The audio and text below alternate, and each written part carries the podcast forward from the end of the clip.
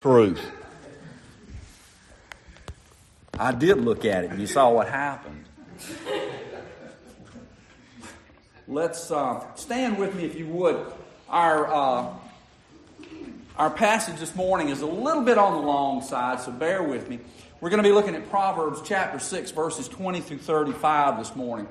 Hear now God's word. My son, keep your father's commandment and forsake not your mother's teaching. Bind them on your heart always, to, to the, be, tie them around your neck. When you walk, they will lead you. When you lie down, they will watch over you. And when you awake, they will talk with you. For the commandment is a lamp, and the teaching is a light. And the reproofs of discipline are the way of life, to preserve you from the evil woman, from the smooth tongue of the adulteress. Do not desire her beauty in your heart. Don't let her capture you with her eyelashes, for the price of a prostitute is only a loaf of bread. But a married woman hunts down a precious life. Can a man carry the fire next to his chest and his clothes not be burned? Or can one walk on hot coals and his feet not be scorched? So is he who goes in to his neighbor's wife. None who touches her will go unpunished. People do not despise a thief if he steals to satisfy his appetite when he is hungry, but if he is caught, he will pay sevenfold. He will give all the goods of his house. He who commits adultery lacks sense. He who does it destroys himself. He will get wounds and dishonor, and his disgrace will not be wiped away. For jealousy makes a man furious, and he will not spare when he takes revenge. He will accept no compensation. He will refuse though you multiply gifts. May God be praised for this word that He has given us this day. And may He add His blessing to this word that we might learn and grow in Him. Amen. Amen. Amen. You may be seated. Thank you. Something occurred to me uh, uh as I was preparing this sermon a few weeks ago. And I wonder if perhaps maybe Solomon would tell little pearls of wisdom he had given over the weeks and, and months that we've been studying is, is almost like bedtime stories to his children. Maybe it's kind of like he and his children would just be walking along on a, on a nice spring day and, and he would begin telling one of these stories in a gentle way. And as we know, in order to really get the gist of what he was trying to get across, he had to tell these things over and over again with perhaps maybe just a slight differentiation to keep it from being too repetitive. Well, here's a story I think that today might be for an older young man. Maybe he was about to get married. Maybe the son came to his father to ask him advice before marriage. Perhaps he was being enticed by a beautiful young lady, maybe even a younger lady. We might say that in order to say older lady, just to be nice. Uh, um, what? Maybe this lady knew who the son was and wasn't so much enamored with the boy, but with the position of the boy. Maybe the riches the boy was probably connected to. She might have been more attracted to the to that part of it than she was actually to the son or to the boy himself. Maybe the young man had a wandering eye. We know it ran in the family. Maybe we can even say the family not just of David, but the family of man. I believe that this segment of Scripture could be divided into three sections, and I hope to be able to explain those this morning and be able to see them a little bit more clearly. But section number one is going to be verses 20 through 23. Two weeks ago, we talked about seven things that God hates. We know as well, if you'll remember from that lesson, we found that God hated the person who was committing these acts because they were not confessing their sins. They were not repenting from them. They were not turning to God and turning away from what they were, were doing in the world. They continued to live in the sin that they became quite adept at. Think back to the number of lessons we've received from Solomon that ended with acquiring wisdom and seeking God. It's almost like one thing led to another. Maybe what Solomon is, is doing here is trying to keep his son's feet on the right track, staying loyal to his wife and remaining loyal to his God. For you see, I think this lesson is more than just about an adulterous uh, relationship or adulterous liaisons here. Maybe this is as much about remaining faithful to a wife as much as it is about being faithful to his God. Notice in our reading today, Solomon is calling for reinforcements. He doesn't do this very often, but he's doing it this time. And he says, Son, listen to your mother. As the old saying goes, always remember and never forget. When mama talks, people usually listen, or they should if they're smart. I, find this to be a particularly interesting story today because of Solomon's track record, okay? Could you hear words coming from Solomon to his son like these? Son, you be faithful to your wife now, just as I have been faithful to my uh, my uh, uh, uh over 700 wives. or perhaps he was telling his son, Don't do as I do, do as I say do. And yet we have to assume that his son was listening with all due respect to his father and who he was. Yet the words Solomon gave his son and us today are not words to be taken lightly.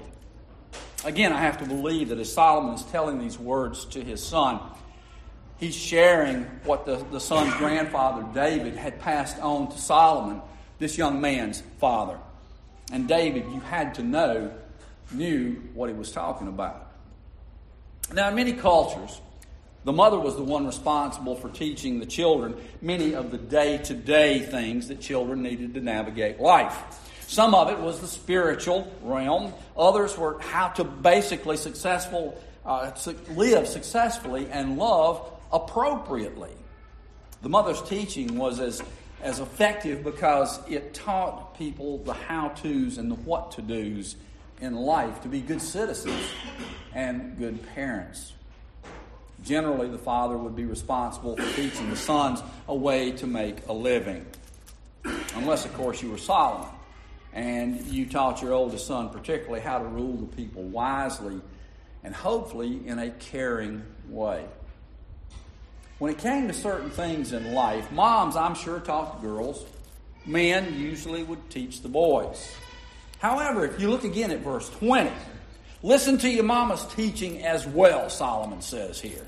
Now, throughout this entire passage, what are we hearing?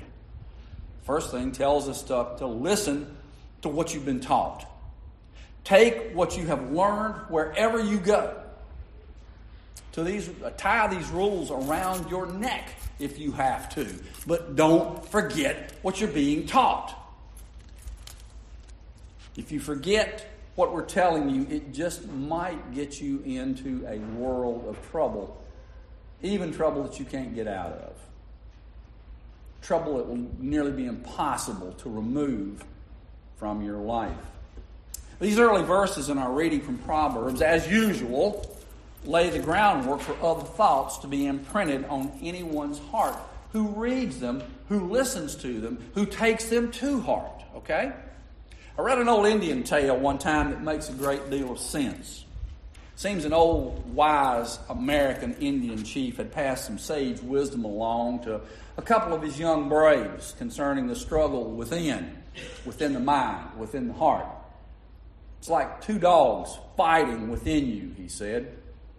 There's one dog who wants to constantly do right, but there's also one dog who wants to constantly do wrong.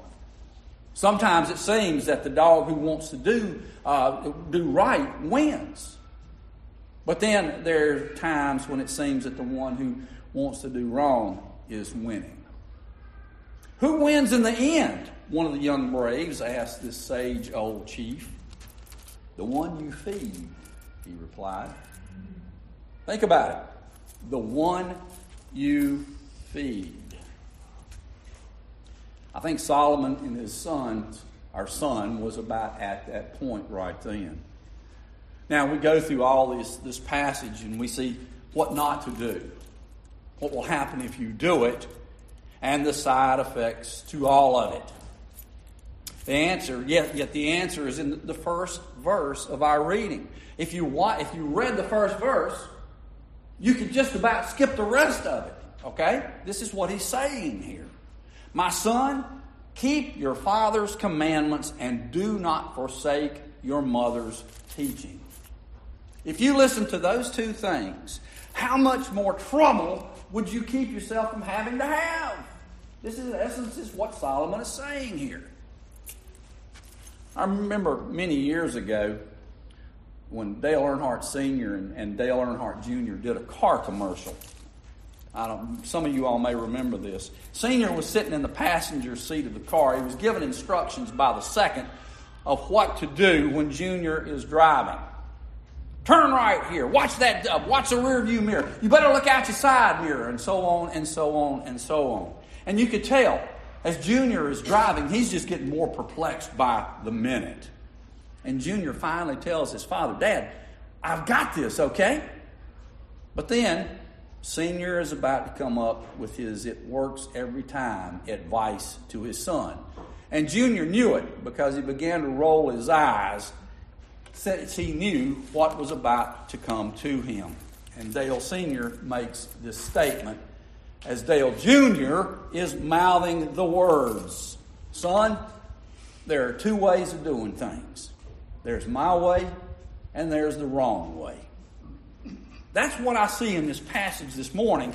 And Solomon gets it out of the way early. Listen to what I'm telling you, and you'll have a good life.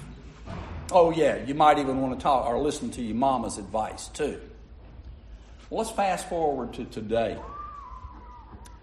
Today, we live in a world that's all about getting in, in life as much as you possibly can. Parents of young children, I, dare say it won't be much different for your little ones when they grow up, and they will grow up quite quickly. I am looking at you all. Mom and Dad, you both need to be teaching these principles to your children. I'll try to keep as much of this PG as I possibly can this morning, but you all, for the most part, can kind of fill in the blanks. You'll know what I'm saying. Young man just getting to know the world and ready to display his adult knowledge to older folks, such as his grandpa. Took his grandpa out fishing one day, wanted to show how adult he had become. And the boy begins to talk a little bit about sex with his grandpa and, and subsequent problems that can occur from, from it as well as like certain diseases and that can occur as well as, as that sort of thing as a byproduct. The young man says to his grandfather, Well, they didn't have as much problem with those diseases like that back in your day, did they, Grandpa? And the grandpa sits there for a minute and he says, Well, no, not, not as much, probably, I guess. Well, the grandson, trying to sound wise, says, Well, sex has been around since the beginning of time, hadn't it? Yeah, agreed the older fellow. Sure has.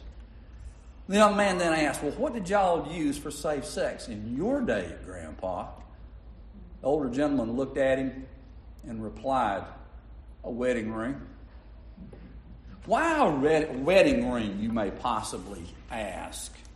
As our reading for this morning says, to keep you or preserve you from the evil woman. And so we get into section 2. This is verses 24 through 29. But look first to Ephesians chapter 5, and I'm, I'm hitting on this only slightly this morning. Verse 31 tells us that the two, meaning man and woman, will become one flesh. That is through their union of mind, body, and spirit. Paul goes on to say that this union, this, this treasured love, is profound because it also represents Christ in the church. It's not only about loving each other, but it's also about having respect for each other. Now, while Solomon talks to men here about the evil woman, Ladies, you all are not left out of this. There are evil men out there too.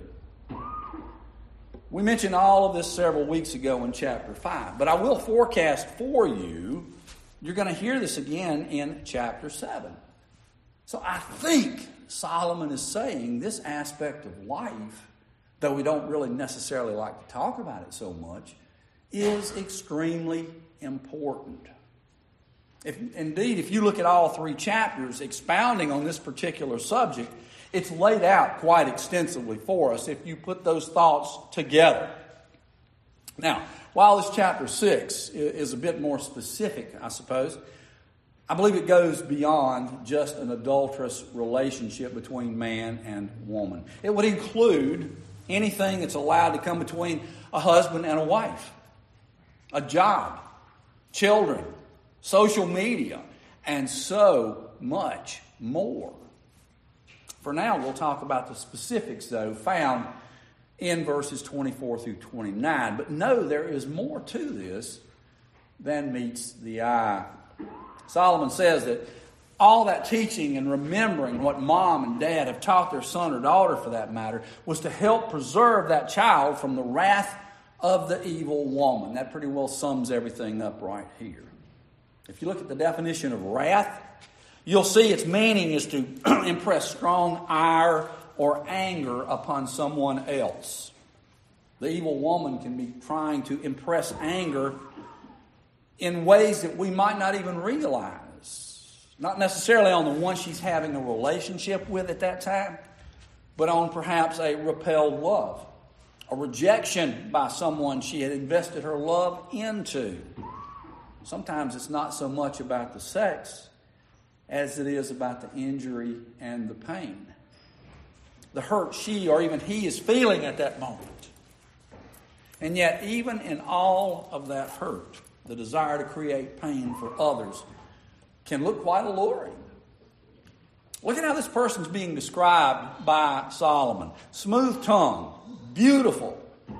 And I don't know, guys, I don't really get this one, but of all things, gorgeous eyelashes. I, I don't know, that one's beyond me. These are things, though, that can be quite dangerous, okay? Might it be uh, something that the average housewife, average wife cannot necessarily compete with. But I have to ask you this should she have to? Theoretically, no. But what oftentimes happens begins with an innocent look, or maybe a smile, or maybe even just a simple word of understanding. 1 John 2:16 says, "For all that is in the world, the lust of the flesh and the lust of the eyes and the pride of life is not of the Father but is of the world." Something like this happens to you. Run from it, Solomon is saying. Simply put, run from it. Don't fall prey to it. As verse 25 says, do not desire her beauty in your heart Key, key statement right there, okay? Do you see what's being said here? She can't make you fall for her. He can't make you fall for him. It starts here. It starts in the heart. It's about as straightforward as you're going to get. We talked about Matthew 5 some time back. And this is one of the one of the verses that has always bothered me. Matthew 5 28. But I say to you, Jesus speaking here, that everyone who looks at a woman with lustful intent has already committed adultery with her. That everyone who looks at a woman with lustful intent has already committed adultery with her in his heart.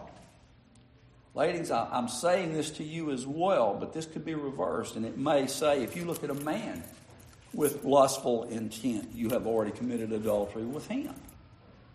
Frankly, the way folks dress oftentimes is, in my opinion, simply asking for thoughts like this to occur.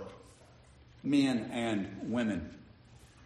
Sometimes, if you're working around folks of the opposite sex, it's quite difficult to not look at others that way. But you have to fight it and you didn't, if you did not learn this one simple lesson as a young person from your mom and dad, let us, the church, be your guide today. Let us help lead you because, frankly, once again, there by the grace of God could I or anyone else in this congregation this morning be.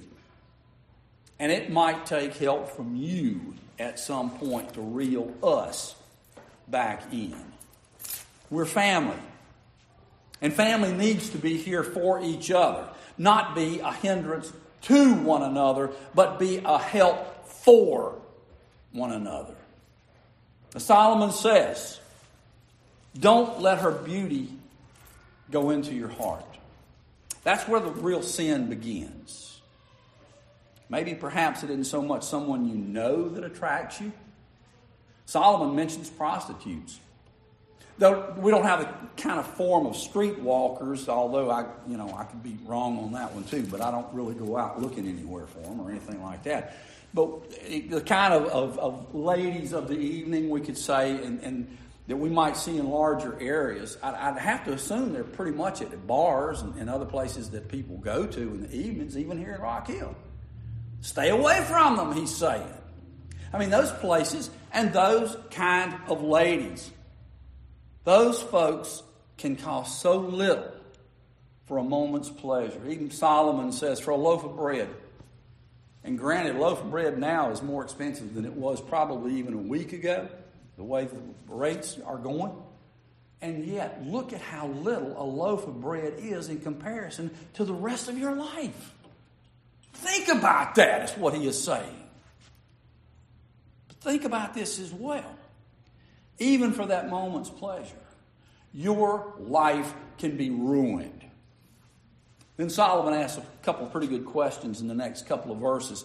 Can a man carry the, the fire, carry fire next to his chest and his clothes not get burned? Can one walk on hot coals and his feet not be scorched? We are human. We need human contact. But I ask you, at what cost? If the fires of a sexual nature uh, stir you to go outside the bonds of marriage, do you think it will go unnoticed? Or as it says in 29, unpunished. We're having to cover this part quickly, but uh, or this last part at least, but I, I think you'll get the idea from what Solomon is saying here, what he's, what he's talking about. The last section I think that is in this passage today is 30 through 35. If a man steals food because he's hungry, that, that issue might could be just overlooked because, you know, these things in this day and time, those sort of things happen. But let him get caught at stealing. And then it's a whole different issue. Not only might he have to give back the food that he's already stolen, but he might have to go back or go to jail. Back then, it would have been the debtor's prison. And normally, if you went into debtor's prison, more times than not, you didn't get out because you had to earn money to be able to pay those debts off, and generally you didn't have any way of working. So you couldn't earn any, any kind of money. His fine or repayment could be substantially higher than the amount of food that he took. Seven times as much, it says. Solomon is saying the same thing concerning adultery. First in 32, he's saying that the adulterer lacks sense. Duh. Simply, he is lacking good judgment. If you're caught at it, you are destroying yourself in a way that is emotional and moral suicide. His disgrace will not be removed very easily. Even worse, if this adulterous woman has a husband, look out. As it's written, he will not spare when he takes revenge. In all likelihood, or another way of putting this, he's going to take some hide from somebody. He ain't going to let this just go. Solomon says he will even accept no compensation. There's no, no I'm sorry gifts that are going to be good enough or expensive enough or whatever the case may be to take the hurt away from this man. Think of the pain when you've hurt someone else so deeply. How difficult that is to repair no matter what you try or no matter how hard you try. And then there's the matter of your own spouse. Let's say if the tables are turned here. Think of the pain you would feel if you found out your wife was the one or your spouse is the one cheating. I don't even want to go there. But I think each of us could put ourselves in both persons' shoes and understand a bit about that kind of pain as fun and sensual as we are made to believe that living for today is, that doing what feels good, that live and love, you won't hurt anybody else by doing that, you are fooling yourself. I wanted to hit again on relationships other than sexual this morning, but honestly, this passage really speaks primarily to that kind of situation. But it does bear mentioning that any time that we take our sole attention away from our spouse when we're married, we run the risk of an adulterous relationship, both in the sexual nature or letting our love of another person stray from our spouse. It can happen if we let our guard down with things as simple as, as clubs or, or sports or work or anything else along the lines of things like that. We didn't necessarily mean for anything to happen, it just did and the spouse you loved at one time more than anything else now stands as odd person out. Had Jesus been in that relationship, I can't say that it wouldn't have happened. You see it happen in the church uh, quite often, too often, way too often. But it's much less likely to happen keeping the lines of communication open between each of the couple is vitally important. If you refuse a come on, is everything going to be rosy? Well, that depends. First, your relationship with Christ and your spouse is going to be stronger than it ever was because you withstood that temptation and you stared it down. That's a good thing. But look at a second. Uh, look at a second at Joseph in Genesis chapter 39. Mrs. Potiphar, we'll use that term for lack of a better way of knowing it since we didn't know her name. Mrs. Potiphar was turned down by Joseph on more than one occasion. Remember, she was married to the man now that Joseph had worked for for some time, and the man had developed a great deal of trust in Joseph. Remember as well that he ended up in prison for some time because she lied and the, the husband believed her. Some may feel that they have to sleep with the boss to get a raise or a promotion. You don't have to, but you think if I don't, I could lose my job, the job that I've wanted so much to have. Yes, doing the right thing can cost you. There is no doubt about that. And yet Joseph took the high road, didn't he? Knowing he had done no wrong, we have to learn the word no, just like Joseph did. But if you look at the end of the story for Joseph, he came out pretty good, didn't he? Saying no to sin, doing wrong knowingly, is not always an easy choice. Sometimes it seems a bit unfair that we just can't go out and have all the fun we want and it not affect anybody else. But know this while you may get away with it now, God knows it, and He is ready to reward a no or punish a yes. That is, unless you confess to Him your sin, unless you repent from those sins and you commit them no more. If that's the case, as Brett said this morning, those things are forgotten. And that's the beauty of Jesus Christ in your life the fact that you don't have to worry about those sins anymore. Will Satan bring them up in your life? Absolutely. Be driving along in a car and you got nothing else to think about. What do you do? You think about all the things that you did 20 years ago, all the bad things anyway. I mean, that's just the way it works. But understand, those sins from Jesus are forgotten, okay?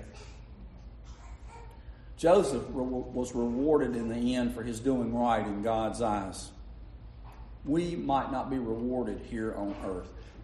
Tell her I'm about finished. Okay. And another thing, you know, I just happened to think about this. This is her first sermon, as far as I know. Boy, what a sermon to start with, right? anyway, sorry, sorry, Chris. um, we, we might not be rewarded here on earth, but we're going to be ready, or we need to be ready to be rewarded in a place far greater and more important than this world could ever offer us. God's rule to us is not arbitrary. They don't forbid good, clean fun.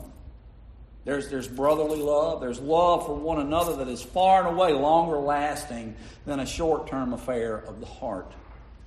Those relationships will be honored by God. Be true to God. Be true to your spouse. Be true to your family. Be true to your church family.